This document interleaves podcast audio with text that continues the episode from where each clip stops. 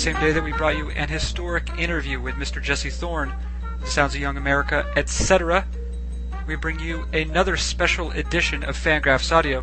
Hello, I'm Carson Cistulli. This is Fangraphs Audio.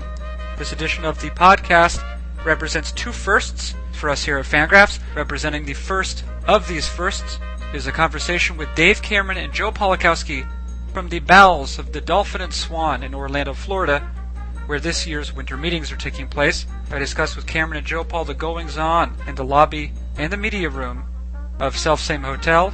Bring you some analysis from those two on some recent transactions. Representing the second of those firsts, or first 2.0, we present in this edition of the podcast two segments. Not only is there the transmission from the winter meetings, but a second segment with Patrick Sullivan of Red Sox Beacon and Baseball Analysts. I have Sullivan on A because I want to, but also B to discuss the Adrian Gonzalez trade and Gonzalez's future with the Red Sox. All this stunning content and more on this edition of Fangraphs Audio.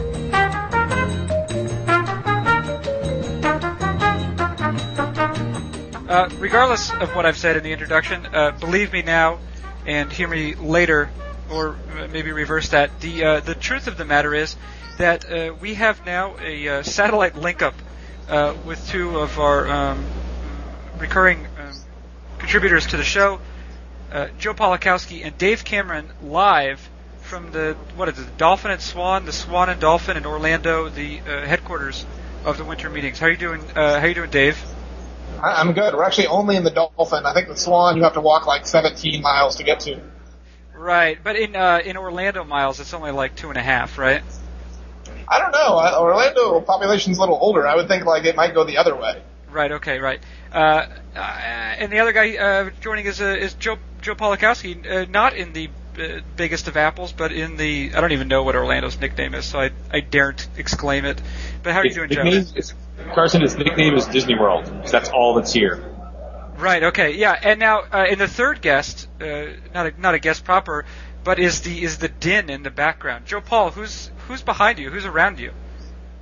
Uh, I said Tom Gordon is just wrapping up something or other. Uh, starting something new, actually. Yeah. What is he starting? Uh, another interview where he'll talk about how awesome his curveball was. Oh, is he uh, now? Um, obviously, there are bigger things to talk about, but what is Tom Gordon? Why why is he there? Uh, I mean, what is he talking about? Well, he's got a media badge, so I'm assuming he's with a media outlet. Do we know what sort of media outlet? Probably a baseball related one. Oh, hey, you guys are great. Um, well, let's let's um, we'll get to the uh, the nuts and bolts of some of the signings that have gone on recently, but I know one thing I'm curious about, and uh, and I always assume that if I'm curious about it, at least one person uh, in the world is also curious about it. Is the sort of is the scene um, there at the um, at the Dolphin? Um, you, you guys are in some sort of media room, is that right, Dave Cameron? Well, we're currently sitting outside the media room trying to get a little bit of peace and quiet, but we're uh, within shouting distance of a media room, and then you know there's a giant lobby with a four million foot high Christmas tree that is full of people and is kind of the center of attention. So wait, it's the room or the Christmas tree that's full of people?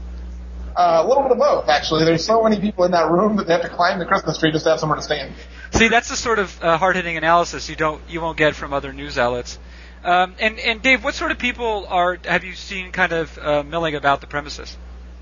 Uh, it's a it's a wide mix. I mean, you've got about four bazillion uh, job fair kids who are looking here looking for jobs, and they're easily identifiable because they're 22 and in suits. Then you've got uh, you know your various collection of baseball people. So just any given point in time, you can turn around and see like Peter Gammons talking to Ken Rosenthal, and then they'll get inter- inter- interrupted by Ozzie Guillen and Bruce Bochy. It's just a very interesting collection of people, and you know then there's us. and then there's you. And Dave, this is your first time there. Uh, is it is it different in any way than than you anticipated, or kind of right on the right on the money? Yeah, you know, I tried to come in with like no expectations so that I wouldn't be surprised, but it's still maybe a little different than I'd expected, just in the sense of like there really is no structure. Like I was thinking like there might be like, okay, we're gonna have this press conference and there's gonna everyone's gonna congregate in this room, and it's really just like wander around until your shoulder hits someone else's shoulder and you decide you want to talk to them. Really? Okay, that's interesting. And have you conducted any sort of interviews? Uh, uh you know, like, as I know you're typically pretty close to people in the Mariners organization. Is this? Uh, have you attempted to reach out at all and introduce yourself as Dave Cameron, full-time employee of Fangraphs? Uh, well, I think most of the people in the Mariner organization know who I am, so I don't know that I would have to introduce myself. Uh, I have contacted a few of them, and we'll be hanging out later while they're getting a little less than sober, while I remain sober and try to extract information from them. Uh, I did talk to a bunch of Seattle-based media. Uh, you know, one of them uh, mentioned that he uh, he r- ran into me, but not with a car, and I think he was actually hoping that it would have been with a car. uh, yeah, you guys are BFFs, no doubt. Now, Joe Paul, you've been there, I believe, a couple years before, as what you said on our last edition of the podcast. Uh, I'm curious for you if if there's any um, difference for you coming this year than there has been other years, or you know, if if for whatever reason this edition of the winter meetings, um, you know, is is a different event than the ones you've been to before. I mean, other than uh, the biggest signing so far happening the day before the meetings officially started, this is exactly the same as the past two years. Um, and right down to the Ozzie Guillen getting all the attention for the managers' meetings and whoever is doing it at the same time getting no one. Uh, that's basically it, it, has happened all three years I've been here. Now, is is Ozzie a, is he a big target just because he's a talker? Oh yeah, because he'll say anything. You ask him a question and he'll give you an answer, whether it's it's sarcastic or you know genuine. Uh, and people, you know, not only to ask questions but to sit around and just, what's he going to say next? He's the Howard Stern of baseball managers. Yeah, that is funny. I I, uh, I was sort of following his his report from Twitter, and I guess he was he was talking pretty candidly about his relationship with with Kenny Williams. I don't know if you were party to that conversation. I was not a party to that conversation. Uh, I also heard uh, via the twitters that you that you uh, let out an was it you that let out an audible laugh uh, when the Colorado Rockies announced the Melvin Mora signing? Yeah, I don't know. I just I just I couldn't help but uh, let out a laugh, and Tommy Rancel from the Process Reports uh, called me out on it. Right now, is that something that's frowned upon uh, on the premises, or or is it acceptable to do that sort of thing? Um, I mean, it was just me loading MLB trade rumors and seeing it, so uh, it's just a random laugh, and there's enough random noises in that room that's was never connected to that uh, to that connect to that transaction. It's not like someone got up on the podium and said Melvin Mora signs with the Diamondbacks, and I started cracking up. Right. But that would have been funny too. All right. So so one thing before we get to to, to some specifics about player signings. Um, you guys are uh, are there obviously. Um, um, Dave very specifically and Joe Paul. Um, you can't you won't be able to escape it either. You're you know you're under the banner of Fangraphs. Uh, you you know you maybe represent electronic as opposed to print media. Um, obviously, a tradition that's you know less well established, and maybe sort of eyed suspiciously, uh, suspiciously by some people who are sort of uh, more and uh, you know uh, I guess uh, buddying uh, buddied up to the uh, the baseball um, powers that be. I wonder if you have experienced anything, you know, or I guess what your experience has been generally as as someone who who uh, is coming under that banner. Dave, why don't you start? I mean, uh, obviously you don't necessarily have any expectations coming in, but how have you generally been received uh, when when talking with people? Yeah, I think uh, part of it might be selection bias, but I've, I've been treated really well, mainly because I've talked to people that I already know and who, who kind of like us. Like, you know, I've seen some people around who, like, uh, you know, I've walked by Steve Phillips 15 times and have never stuck out my hand and said hello, and I, I don't really want to know what he thinks of us, so I just don't ask. So I so I see people who look friendly and maybe see me and smile, and then I go talk to them. So you know, I think I'm trying to keep my uh, my experience a positive one by maybe not targeting people who might hate me. right. And um, now, as far as the deals that have come through, I, I mean, um, is this a sort of thing where, where you'll have a conversation maybe uh, w- with someone who's who's more of you know coming from more of a traditional angle, and you will sort of be able to add uh, an analytical angle? Is that has anything like that happened, or do you expect it to happen? Uh, I had a conversation with a, a Anaheim-based writer, and we were talking about some stuff. You know, and they they have some information about what the Angels were doing, and so you know, we were talking about some of their plans, and uh, he you can tell that he's probably more a little bit of the traditional mindset. So you know, uh, I talked a little bit of the my angle. We we probably didn't necessarily agree on valuations and stuff, but it's still interesting to be able to have a conversation and you know hope he gained something from what I said, and I think I gained some stuff from what he said. So.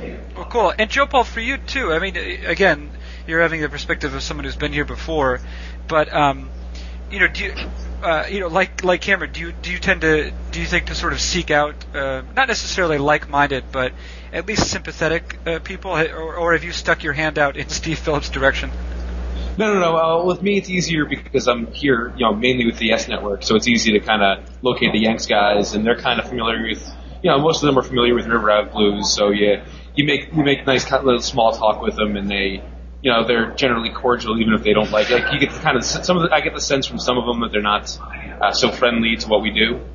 Uh, but Right. mostly everyone's been nice. I mean, Jack Curry from the YES Network, who is a tremendous, tremendous gentleman, I mean, made it a point to come over and say hi to us, um, and compliment us thoroughly when it should be us complimenting him.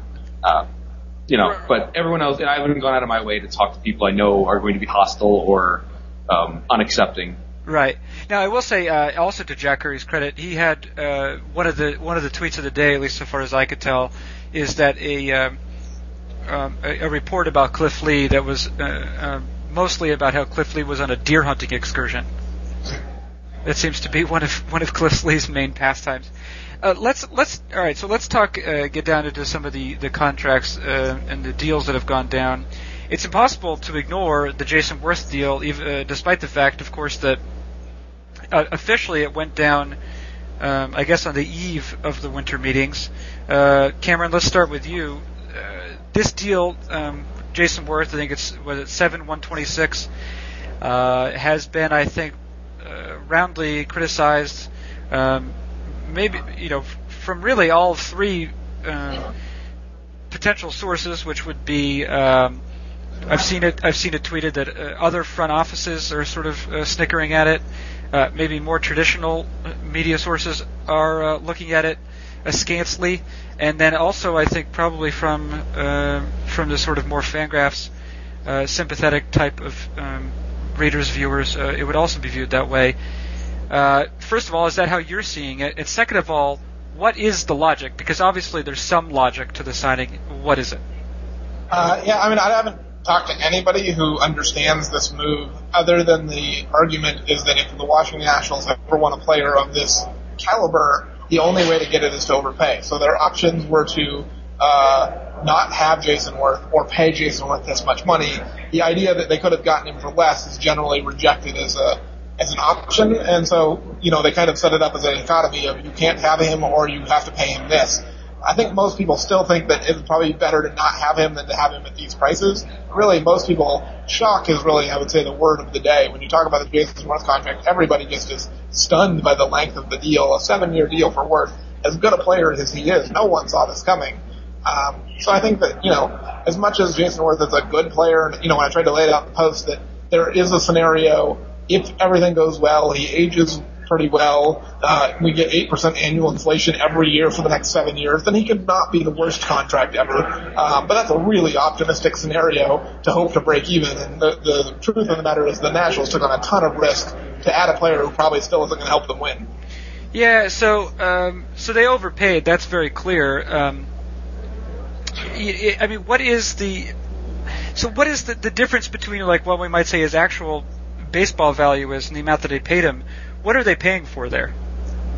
I, I think they're paying for the idea that they can be a respectable franchise. It seems like they went to the uh, Whole Foods of baseball and tried to purchase respectability at the cost of forty million dollars. And so they said, okay, we're tired of being the the butt of the joke. We're tired of being the team that loses. We're tired of being the team whose franchise player thinks that the, the organization's cheap and that we don't spend, you know, look bad letting Adam Dunn go. Let's go out and really prove to everyone that we're for real. So they went and tried to buy respectability. It just came at a tremendous, potentially franchise crippling cost. Now, uh, Joe Paul, from your perspective, and, and I don't mean to put you on the spot here, um, but from your perspective, do you see any precedent to signing like this? Is there any sort of signing that, that this Jayson Werth signing reminds you of? Um, I got to go back to the Mike Hampton signing. Uh, if anything else, you know, the, the Rockies were trying to make a splash at the time, and that you know they, they made a, I mean, I don't think anyone came close to that offer for for Mike Hampton, from what I can remember. Uh, so it, it is kind of reminiscent of that. Uh, I don't think it's. I mean, I don't think it's a good deal. I don't think anybody you could put anybody on the spot and have them think it's a good deal. Uh, but I think the Nationals are being a little narrow-minded in that they're really playing. They're really paying for years three and four of that deal. And as Dave said, that they're only really paying for those years if those years work out. You know, if every, you know, if Strasburg comes back, if Zimmerman recovers, if uh, if if Harper develops as they're as, he's supposed to, that's a lot of things that's got to go right for them. Um, and if they do go right, it's not going to be until year three or four of the Werth deal. Uh, so they're really paying for the you know, they're paying for when they're really the, the years he's going to be most useful is when he's 34 or 35 years old. Now, it, it, what if we look at it like this? And you know, and, and uh, I'm interested in your thoughts on this. That like we'll say that maybe a hundred million dollars of the contract is to pay for Werth's baseball value, and then the extra twenty is essentially like a payment for, uh, like Cameron was saying, like you know, legitimacy, or it's essentially marketing. Uh, I mean, if we look at it that way, and we we try to understand it in a holistic way, does that provide any more validity to the signing? Yeah, I think if, if you look at it in terms of like the, the annual average value of the contract isn't actually that crazy. I think if Jayson Werth would have signed for four years at 18 million per year, everyone would have said, yeah, five years at 18 million per year, maybe like, ah, okay, the market's inflated a little bit, but that's, you know, Boston was interested, we're not that surprised. It's really the fact that he got six and seven years. Uh, at the end, that's going to be 38, 39, 18 million apiece. That's probably more once they backload the contract. So I think we're really looking at it as like maybe those first five years make sense. And so for the next five years, it won't be that big a deal. But then you're looking at like 36, 40 million dollars at the back end of that contract that is probably going to be something close to dead money that they had to eat in order to get Werth on their team for the first five years. Okay, so not so not so good. Now you did mention there that uh, the, the the prices have been higher per win. Uh, we're looking still at around uh, five million per win. Is that right, guys? Yeah, I mean that's kind of the estimate of the day. Uh, you know, we're going to have to wait until the end of the offseason to figure out if that's actually what teams are paying. But based on what we're seeing with prices, and there's about four million win last year. It's definitely higher this year. It might end up closer to five and a half if things keep going this way. Well, if Adrian Beltre gets his five-year, seventy million dollar deal he wants, that's going to inflate the price of a win. Uh, now, with regard to Adrian Beltre, uh, a couple things on that. Joe Paul, have you heard anything uh, about that about that deal or where where Beltre might end up? Any suspicious? Suspicion? The well, the thing with the, you know, because, you know, Boras came out today and said that, you know, Beltre was looking for 570 and whatever. You don't get a red cent that you don't ask for, so you can never blame him for coming in with an over-the-top deal.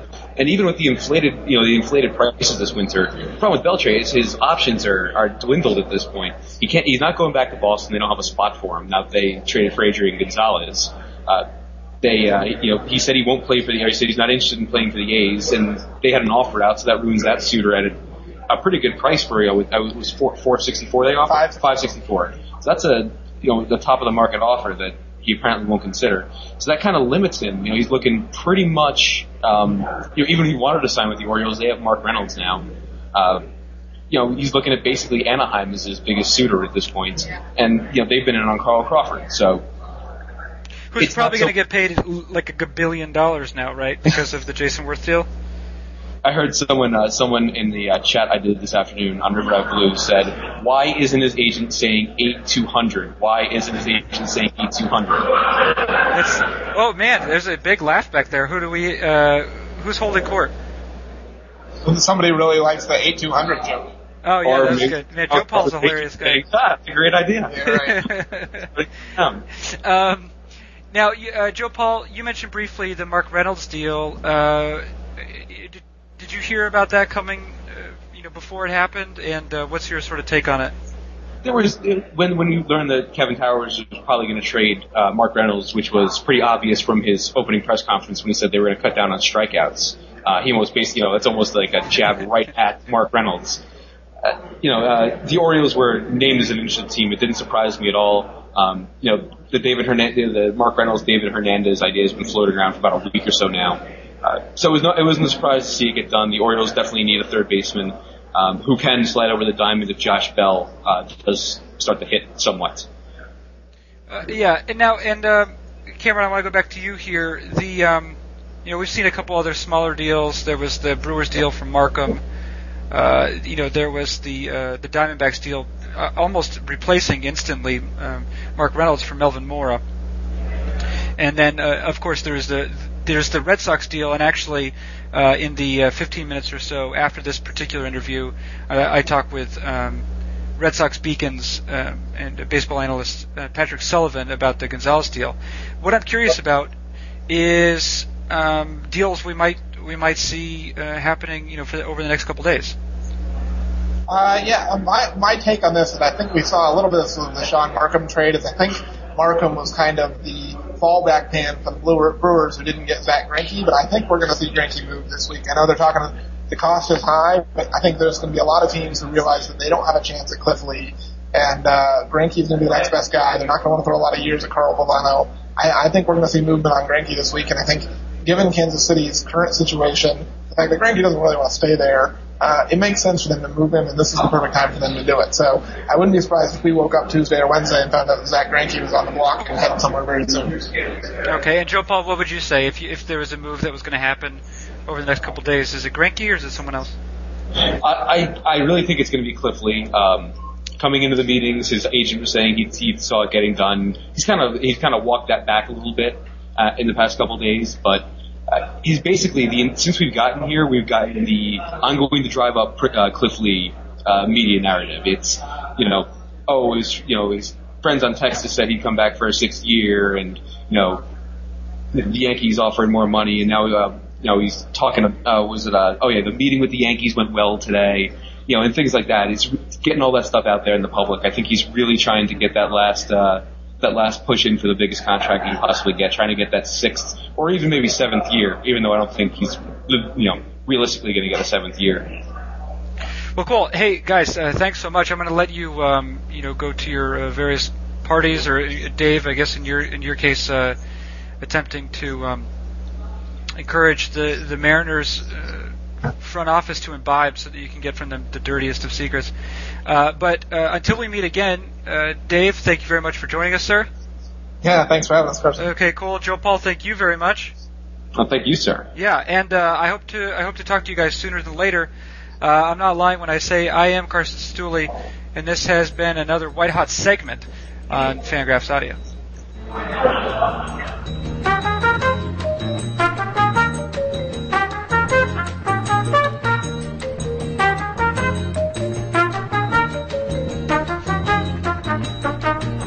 Provided I know what I'm talking about, or have known what I'm talking about in the introduction to this segment, uh, it's very likely that you know already that the guy on the other line, uh, the other end of this particular line, is Patrick Sullivan. You will almost definitely recognize that name uh, because it's the name actually of 75% of people in the greater Boston area.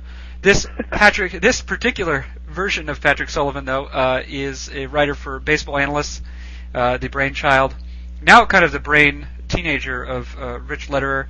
He also has started, I think, within the last year or so, uh, Red Sox Beacon. He can correct me on that, and he does that with a with a whole bunch of other smart guys. He uh, has his finger on the pulse of uh, Red Sox and uh, the Red Sox, the Boston Red Sox, and their goings on. And I, I believe, if I'm not mistaken, he's he's uh, right now on the the uh, the banks of the the River Charles. Is that right, Pat Sullivan? Uh, very close to the banks of the River Charles, about a half mile or so. Is that right? So I mean, uh, okay. I was actually blowing wind or blowing smoke up your dress or whatever the phrase is, but you're actually really close there.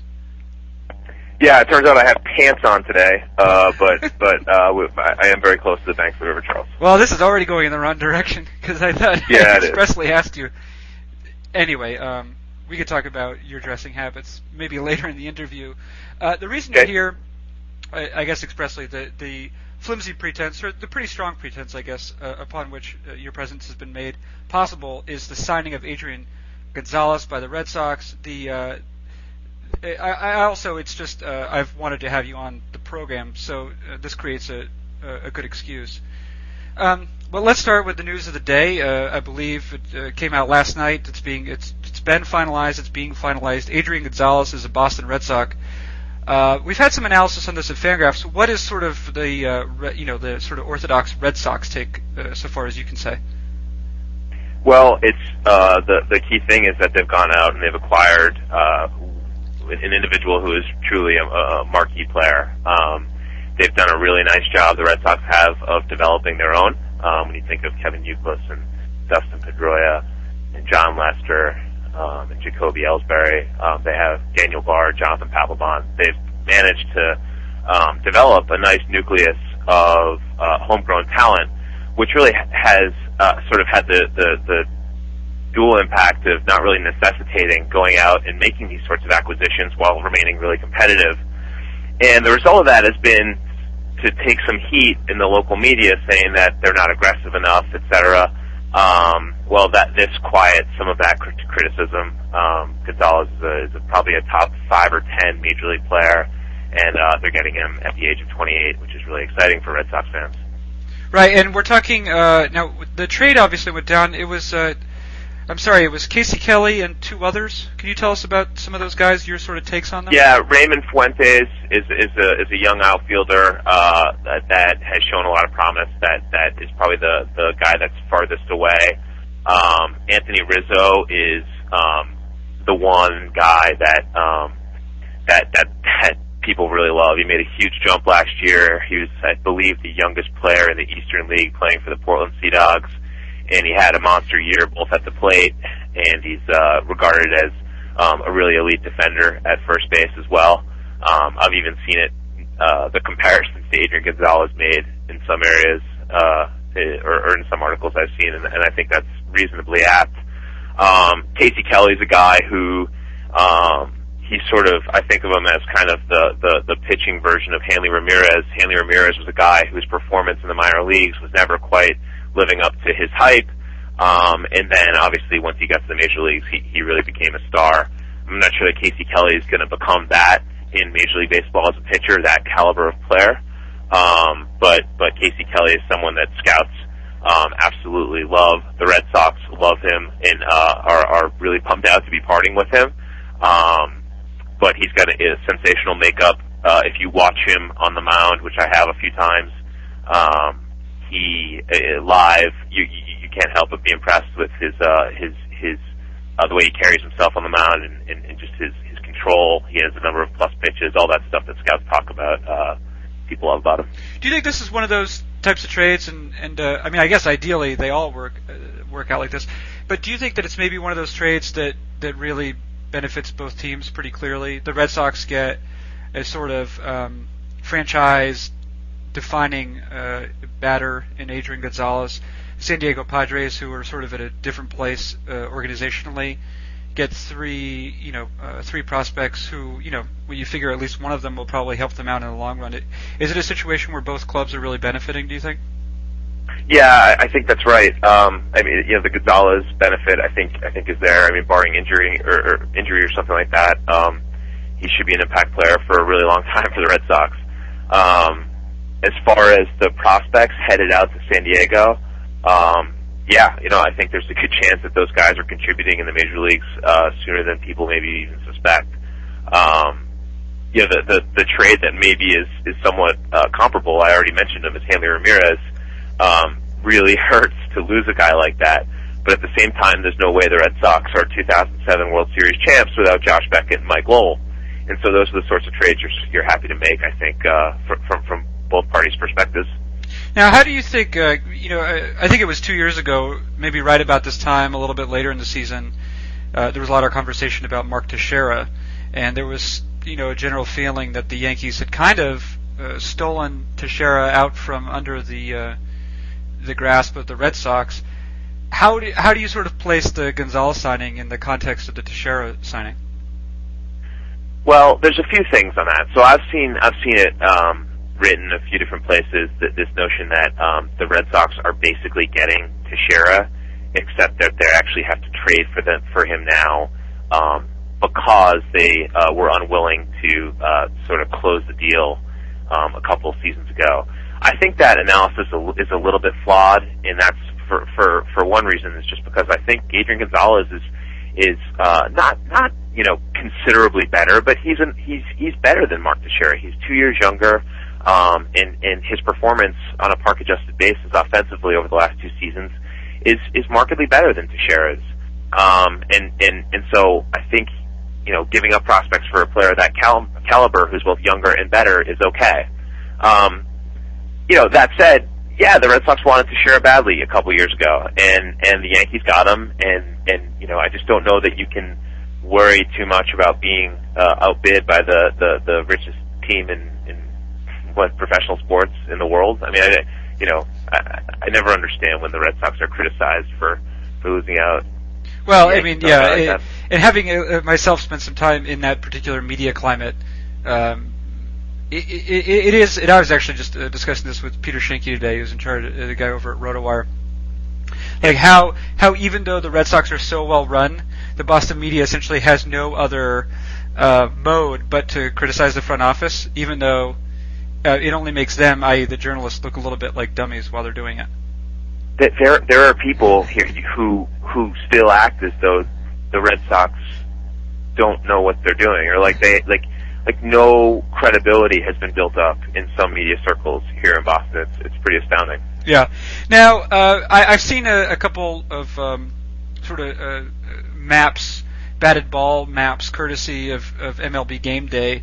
Of, Yeah. Of the uh, you know Gonzalez batting profile uh, laid over Fenway Park, uh, and I, I think it shows that he would have hit like you know 90, 90 home runs or something. Um, yeah, I'm trying not to giggle on the other line. on the How does that work? here. I mean, uh, obviously, it, it's a slightly different approach or whatever that goes along with it. Uh, but, but uh, you know, realistically, it, it may be off the cuff a little bit. How do you view Gonzalez and Fenway?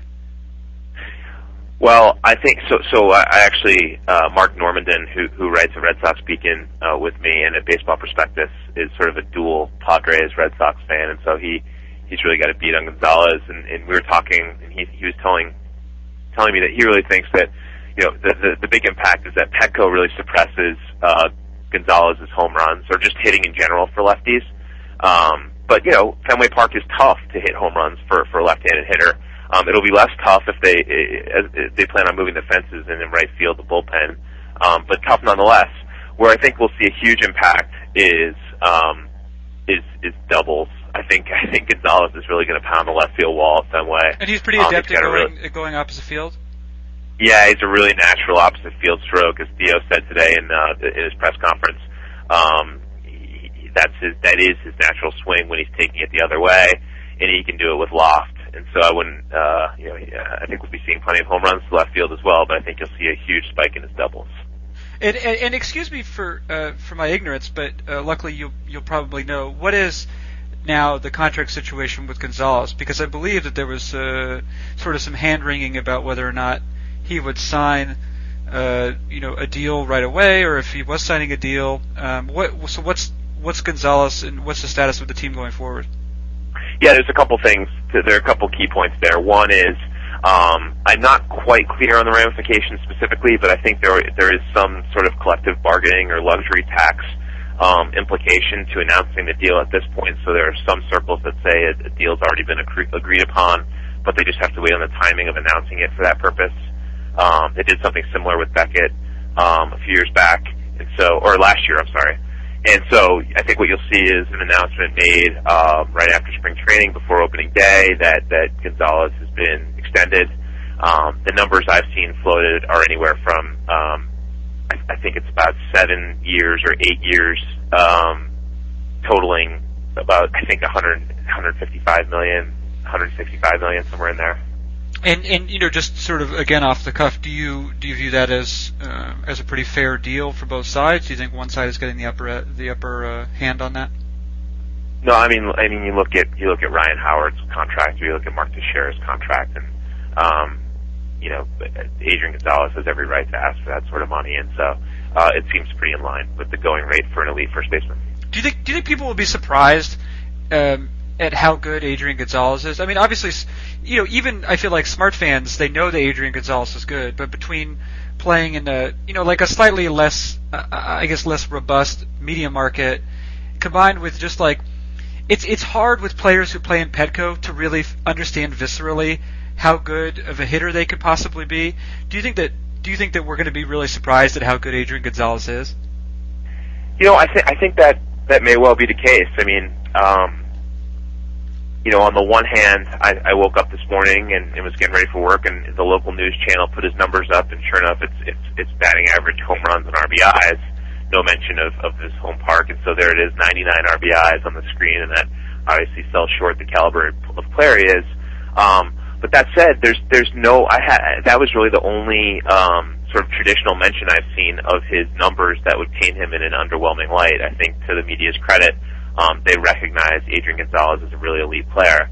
Um, but with all that said, I also think that that the spike in his numbers will probably be um, pretty eye-opening um, because of the type of hitter he is and the fit he is at Fenway Park. Um, I, th- I think he should. He, he probably will raise some eyebrows. It was funny that the, I was talking with a friend about, you know, now Kevin Youkilis is the third baseman for the Red Sox, and, and Adrian Gonzalez, is the first baseman. And I, I was thinking about it. If you polled people and said, what is the better first base, third base combo, Mark Teixeira and Alex Rodriguez, or Kevin Youkilis and Adrian Gonzalez, I don't think many of them would say the Red Sox duo uh, is better. But if you look at their recent performance uh, and, and consider their respective ages, it's hard to argue that the Red Sox actually don't have the upper hand there, um, which I think is pretty fascinating. Yeah, it's, it's probably. I mean, it's probably good for ownership, right? That the uh, their perceived value is is lower than their actual value. I assume that. Um, Yeah, I mean, with the exception of marketing, maybe uh, in terms of wins, it, pr- it probably helps in the amount of money they have to spend. Well, that's a whole other conversation. There's a lot of discussion up here in Boston about buzz, how the, the Red Sox need buzz back, as though um, trying to capture buzz in any way, um, you know, is a strategy that diverges from trying to win. Um, you know, that's a whole other topic of discussion. But, yeah, I don't know what the um, correlation They is seem to have some. Between buzz and sorry, victories. Uh, the the correlation between buzz and victories. Yeah, it's it, it, uh, that's what I said. I said, you know, if if if you start out the year, you know, six and eleven or whatever the Red Sox did, and then every player visits the disabled list, and um, you're running Daniel Nava and Darnell McDonald out there, and you're in, you know, third place comfortably in the middle of the summer. Um, yeah, fan interest might wane a little bit. It's not the end of the world. Right. And then uh, finally, uh, you before we let you go here, uh, in terms of the Red Sox uh, offseason going forward, I mean, obviously they've made like this pretty substantial signing, and um, I, I guess maybe comment briefly on Adrian Beltre, and then any other sort of moves you see being made or needs they need to address. Yeah, I mean, on Beltre, I don't know. Um, he, he, I, I don't know if Boras has overplayed his hand there with with Beltre. Um, with Baltimore acquired Mark Reynolds today, so that's one less third base suitor. Um, the Red Sox have said emphatically that Kevin Youkilis will not be moving to the outfield, so you know there's no chance the Red Sox will be signing him now. Um, you know, I think there's a chance Scott Boras has to go back to the A's and, and, and say, you know, what, what, can we get from you? But you know, at the same time, I don't I don't rule out the uh, the the possibility that Boras could still net a great deal for for Beltre. As for the rest of the Red Sox, um, another Boras client, Jayson Werth, just pretty much blew the outfield market out of the water Yeah, for. Carl Crawford. Um, so it's hard to imagine uh, with the investment the Red Sox are reported to have just made in Adrian Gonzalez, them going, um, them doing what it's going to have to be to get Crawford.